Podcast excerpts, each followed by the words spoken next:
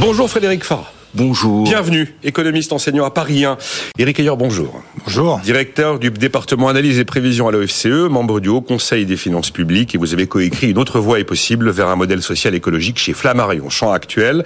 Avec nous également Denis Père, bonjour. Bonjour Nicolas. Bienvenue, président de Nature and People First. Vous avez publié le contrat mondial pour que l'humain et la nature soient enfin au cœur de la mondialisation. Mes propositions pour euh, préserver nos classes populaires et notre souveraineté chez First Edition. Je voudrais citer un mail, un, tweet d'un auditeur avant.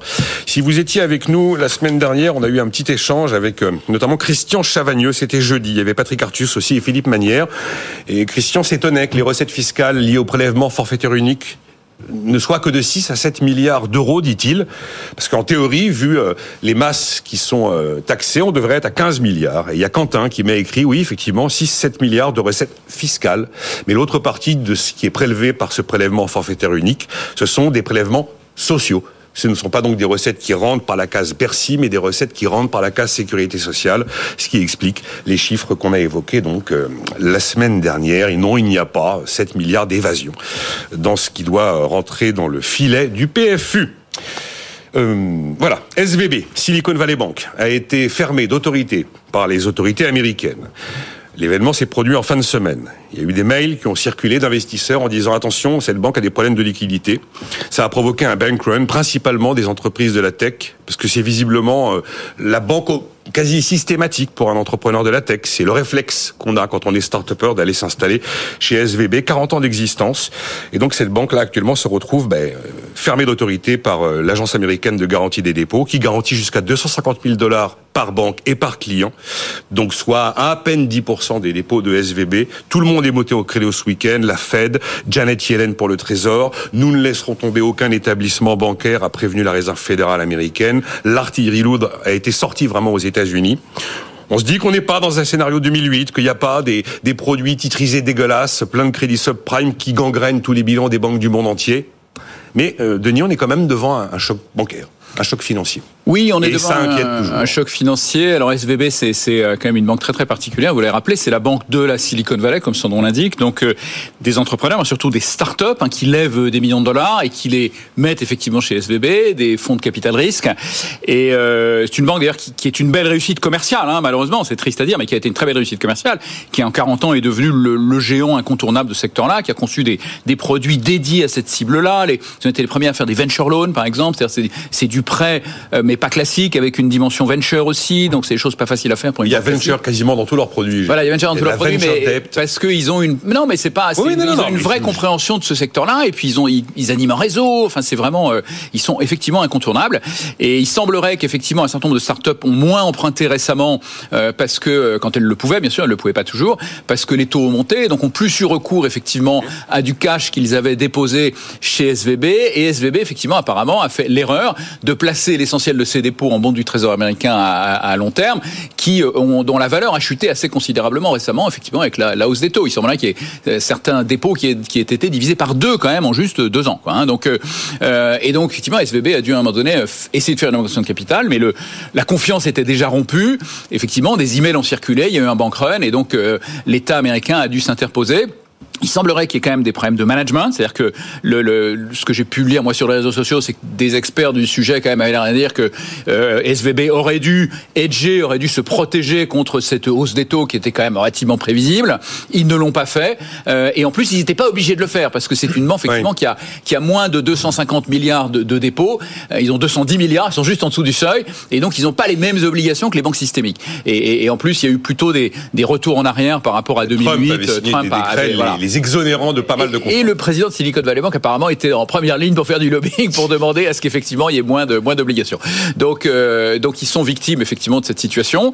Et mais ce qui est impressionnant, c'est la réaction des autorités fédérales qui est mais qui était indispensable, hein, qui a été immédiate, Immédiate, avant l'ouverture des marchés financiers à Tokyo d'ailleurs, hein, pour éviter que qu'on attaque effectivement les banques régionales. Donc toutes ces petites banques, ces community banks. Euh, il y en a même une qui est tombée d'ailleurs qui a été fermée aussi déjà entre temps parce qu'il y en a probablement plusieurs qui sont dans cette situation. Et oui, elle s'appelle Signature Bank, elle a été fermé d'autorité hier par les autorités. Exactement. Donc il y en a deux qui ont fermé déjà.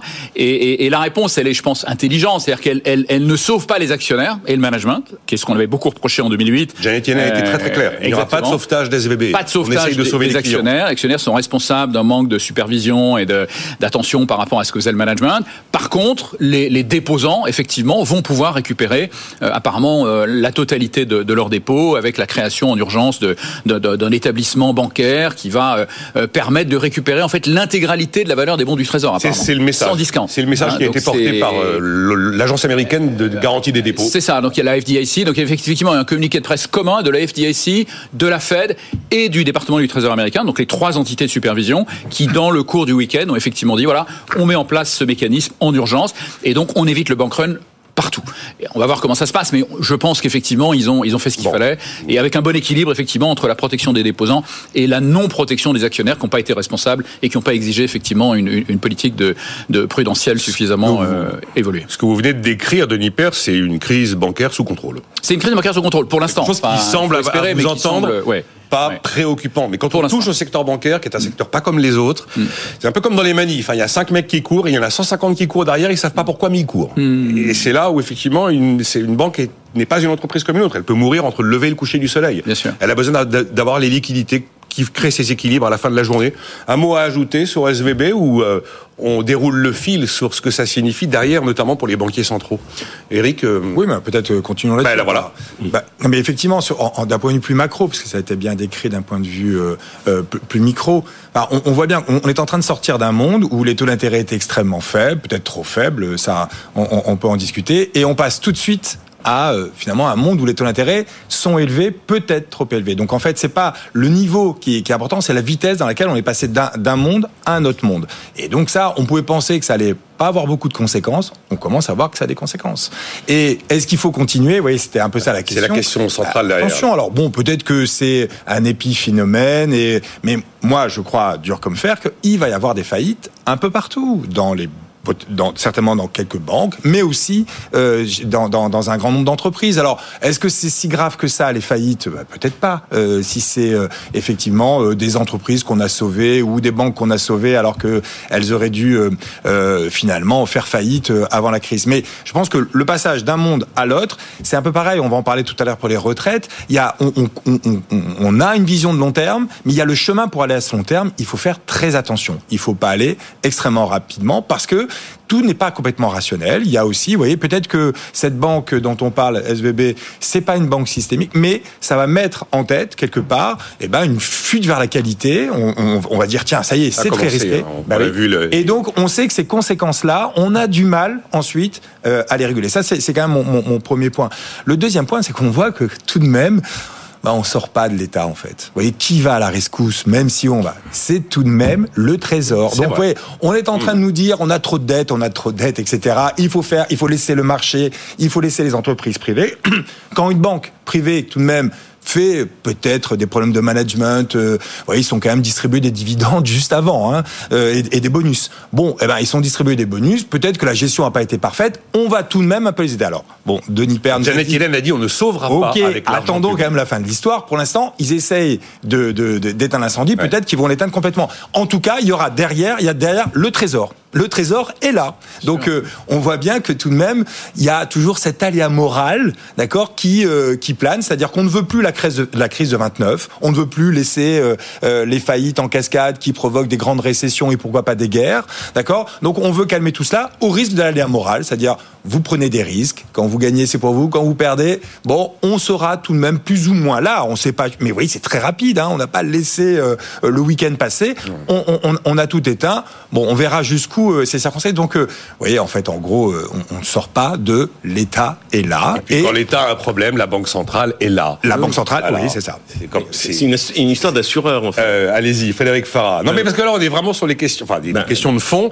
Et puis la question de ces fameuses politiques monétaires. Est-ce qu'on veut, est-ce que là, on est en train de montrer des, de donner des signaux bah, d'un peu de, de, de, un peu trop de célérité dans les durcissements. Mais euh, allez-y, réagissez. Ben oui, parce que je pense qu'effectivement l'État, on l'a vu pour les banques et pas seulement, c'est devenu sa grande fonction, c'est le grand assureur. Hein, plus que jamais, il, a, il assure, euh, il fait, il fait. Qui ça le euh, l'État, l'État. Euh, voilà, le, que ce soit en version française, en version américaine, c'est c'est l'assureur et on ne veut pas effectivement voir cet effet d'enchaînement dont Eric Ayer parlait. Et surtout quand une décision de politique monétaire est prise, les effets dans l'économie réelle se fait pas tout de suite sentir. C'est au bout de quelques mois qu'effectivement elle se transmet. Donc c'est à ce moment-là on voit. C'est pas 50 on commence à la transmission de la politique de la Fed. Là. Euh, voilà, c'est pas 50 points de base euh, aujourd'hui et puis hop mardi euh, ça se ressent ailleurs. Hein, je veux dire, ça, ça, demande un certain temps avant que ça soit transmis. Et puis d'autre part, évidemment, on retrouve quelque chose, une intuition très keynésienne. Tout est psychologique. C'est-à-dire qu'effectivement, euh, c'est-à-dire comment les opérateurs vont agir. C'est une question d'opinion. Hein, c'est euh, Keynes parlait des animal spirits, hein, les esprits animaux, c'est-à-dire qu'un côté grégaire, c'est-à-dire et donc pour éviter ce côté grégaire qui pourrait entraîner, euh, comment dire, des conséquences, ben l'État met tous les pare-feux nécessaires et on va éviter de faire ce que l'on avait fait en 2008 où au départ on a vidé la main de Brothers, ça sera l'exemple oui, et l'exemple qui a mal tourné. On n'a pas envie de tester là. On n'a pas, envie de tester l'exemple qui tourne mal. Quoi. Et vous vouliez rajouter quelque chose Oui, enfin juste l'État, l'État est là. Oui, l'État est parfaitement dans son rôle. C'est ce qu'on attend de l'État, effectivement, dans ce genre de situation, bien entendu. mais là, il y a toujours l'aléa moral sur la finance. Alors, ils ont fait attention encore une fois. Hein. Ils ont fait attention hein, encore une fois. Hein. Là, ils ont parce qu'effectivement, enfin, c'est dans tous les débats. Vous regardez les réseaux sociaux. Enfin, c'est la première objection, ça a été celle-là. Euh, et, et, même certains disaient, il faut même pas. Larry Summers a fait une intervention en disant, il faut même pas se poser la question de l'aléa morale. Il faut y aller. là, ils ont trouvé une espèce de voie moyenne que je trouve intelligente, où ils sauvent les déposants, ils sauvent pas les actionnaires et le management surtout pas non plus qui effectivement c'était avait vendu des actions. Alors apparemment ils en vendaient régulièrement, donc euh, là je pense que la la SEC va faire une enquête et que. Ce que j'ai toujours dit, il faut sauver les banques mais pas les banquiers. Voilà, exactement. Et c'est ce qu'ils ont fait, c'est ce qu'ils font. C'est assez original. Ça a été conçu en un week-end à toute vitesse. Euh, voilà, l'enjeu il était il était pas juste effectivement d'éviter un bank run sur toutes les banques régionales. L'enjeu il était de sauver la Silicon Valley quand même aussi. Il faut bien comprendre que la, la paye d'une start-up, la plupart des start-up sont pas rentables. Elles, elles payent leur, leur, euh, leurs équipes grâce aux levées de fonds qu'elles ont fait. Et la paye aux États-Unis c'est tous les mois. Euh, c'est tout, pardon, c'est toutes les semaines. Donc là, il y avait une urgence à la semaine de trouver aussi une réponse pour éviter que tombe la quasi-totalité des startups de, de la Silicon Valley. Donc c'était, enfin, on parle d'un enjeu qui était quand même euh, au-delà de juste euh, la problématique d'une banque régionale. Quoi, hein. Donc, donc je trouve qu'ils ont réagi de façon tout à fait remarquable hein, et intelligente, effectivement, avec un bon équilibre. Oui, mais demain, on peut revenir quand même sur la dérégulation sous la Trump. Vous voyez, est-ce qu'il faut réguler un peu plus le, le, le système bancaire? Est-ce qu'il faut un peu plus de transparence? Vous voyez, on pouvait faire, vous voyez, l'intérêt de faire des stress tests et voir, vous voyez, les hausses de quelles répercussions pourrait avoir une hausse de taux d'intérêt sur votre bilan et la fin du quantitative easing et même eh ben, le, le tightening, ça... Tightening, c'est quand on fait l'inverse. C'est quand, on, fait le bilan de la banque. Hein. Bon, mais ça, globalement, on sait faire, on sait faire. Donc, mais sauf, sauf qu'il faut une autorité de régulation. Mm. Il faut une sorte de banque centrale ou au-dessus qui teste les banques en disant attention, on va augmenter les taux d'intérêt, attention, on va vous euh, redonner les obligations qu'on vous a pris, donc vous retirez de la liquidité et vous donnez des obligations qui ont perdu de la valeur. Entre nous, ça, tout ça, on sait faire. Et on sait faire et normalement c'est fait sur les systémiques. Exactement. Et donc du coup, il faut il faut euh, réglementer. En si on avait réglementé, on n'aurait pas eu ce coût budgétaire parce qu'il va avoir un coût budgétaire quand même à cette mesure. Même si on ne sauve que euh, les, les pas, pas, les, les banquiers et, et entre nous, les banquiers les banquiers de Lehman Brothers, ils, sont où aujourd'hui? Ah, Est-ce qu'ils ont vraiment payé ce qu'ils ont fait? Non, absolument pas. Donc, quand on dit on sauve, on sauve, non, il aurait fallu sauver oui, les banques, mais pas les banques. Moi, je pense le seul banquier qui a vraiment pris cher, c'est Bernard Madoff. Hein. Mais sinon, la plupart sont passés entre les. Parce qu'ils ont quand même euh, coûté très ah, très cher euh, aux finances publiques. Ils ont ils ont coûté très très cher en termes de de, de, de chômage, etc. Bon, je suis pas sûr que leur carrière ait été euh, euh, complètement euh, arrêtée à cause de cela. Donc moi je pense que là-dessus quand on dit le public c'est mauvais, le privé c'est mauvais, on voit que aussi dans le privé, il y a des erreurs de marché. Il va falloir qu'on réglemente un peu tout ça quand il y a de l'argent public qui arrive tout de suite pour sauver les erreurs du privé. Oui, juste un commentaire additionnel. Effectivement, il y a, il y a, eu un, il y a un, problème de régulation hein, qui était euh, beaucoup trop laxiste en dessous de ce fameux seuil de 250 milliards d'actifs. De, de, euh, mais en l'occurrence, je trouve que l'intervention est intelligente aussi parce que le coût budgétaire est pas forcément certain. En fait, hein, l'entité qui a été mise en place dans l'urgence, c'est une banque en fait qui va prêter une nouvelle banque, une nouvelle banque qui va prêter aux banques régionales pour récupérer effectivement les, les, les, bons du Trésor qui ont été dévalorisés et qui va prêter moyennant un taux d'intérêt qui est élevé, mais qui est mieux que la disparition, évidemment, mmh. et que le bank run. Donc c'est, je suis pas certain qu'il y ait un coût budgétaire aussi élevé. Cela dit, je rejoins Eric Gaillard sur le fait qu'effectivement, là, il y a une, il y a une faillite dans, dans, la régulation. Trump, effectivement, poussé par les, les, les républicains les plus radicaux, très hostiles à la régulation, ont, à un moment donné trop dérégulé ce, ce secteur. et je suis favorable à une régulation équilibrée. Après, c'est la difficulté, c'est toujours trouver l'équilibre. Quoi, hein, mais, Trump avait, avait, effectivement lâché du lest sur ce type d'établissement. Il faut rappeler d'ailleurs qu'à propos des interventions publiques au chevet des banques, euh, non, le fait que la France apporte des garanties financières au secteur bancaire n'a pas coûté d'argent à l'époque, mais on a mm. rapporté. C'est ça. On dit toujours, euh, ah, on a donné aux banques. Non, on n'a rien du tout donné aux banques. On a fait une garantie sous Sarkozy financière de 345 milliards d'euros, mm-hmm. et qui, effectivement, cette garantie a rapporté de l'argent parce qu'elle était soumise à taux d'intérêt. Mais, même si euh, ça coûte, c'est peut-être pas si grave que ça, encore une fois. Non, non, mais, non, mais il y, a ce que Stiglitz appelle le capital missing. Si on n'aide pas, quel est le capital que l'on perd quand on, fait, on peut faire de la dette publique. Et typiquement là, si on revient sur euh, euh, des, des, sujets franco-français, quand on va sauver des entreprises privées mm. en faisant des PGE, en faisant enfin tout ce qu'on a fait pendant la Covid, on a mis de la dette publique en face.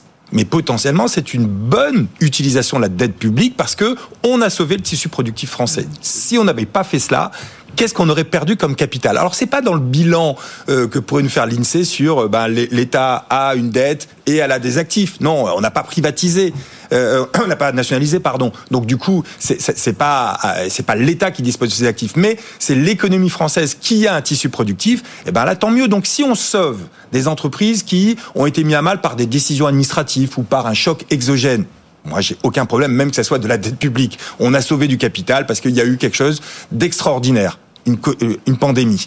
Quand c'est une erreur de management. Est-ce qu'il faut sauver ce capital? C'est plutôt cela qu'il faut savoir. C'est moi, j'ai aucun problème que qu'on fasse de la dette publique pour sauver du capital, et même il faudrait qu'on intègre ça dans le raisonnement. Et c'est ce qu'essaie de, faire Joseph Stiglitz. Frédéric Farah, j'en reviens à mes banques centrales. Euh, on a une minute trente, mais on en, on en reparlera. C'est quand même un événement. Malgré tout, on verra comment tout ça va se terminer. Probablement que euh, le, pilotage par les, toutes les autorités américaines. Il faut voir ce que l'arsenal qu'on a sorti en l'espace de 24 heures, 48 Mais on est à un moment important où on se demande si les banques centrales doivent continuer ou pas. Et on a un peu l'impression qu'il y a une petite musique depuis la semaine dernière sur on va continuer à augmenter nos taux, on va continuer à durcir les politiques monétaires. C'est pas prêt de s'arrêter jusqu'à la sortie un peu tonitruante du gouverneur de la Banque d'Autriche qui dit il faut 4 fois 50 points de base d'ici juillet. Comment vous, vous, vous, entendez cette petite musique de banquiers centraux? Bah, Moi, je l'entends pas bien.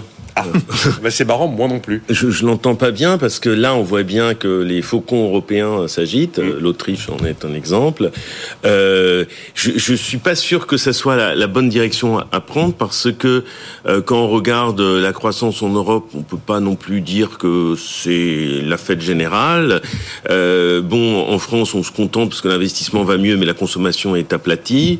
Euh, je, je, ne suis pas certain que ce soit cette euh, bonne situation, enfin qu'il faille aller dans cette direction-là, surtout euh, quand on n'arrive pas en Europe à construire, à mon avis, un équilibre entre ce que pourrait être une politique euh, budgétaire d'un côté et la politique monétaire de l'autre.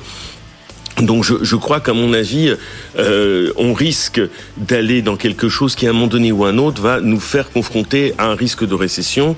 Et je pense que c'est pas la bonne direction que l'Europe est en train de prendre aujourd'hui. On marque une pause.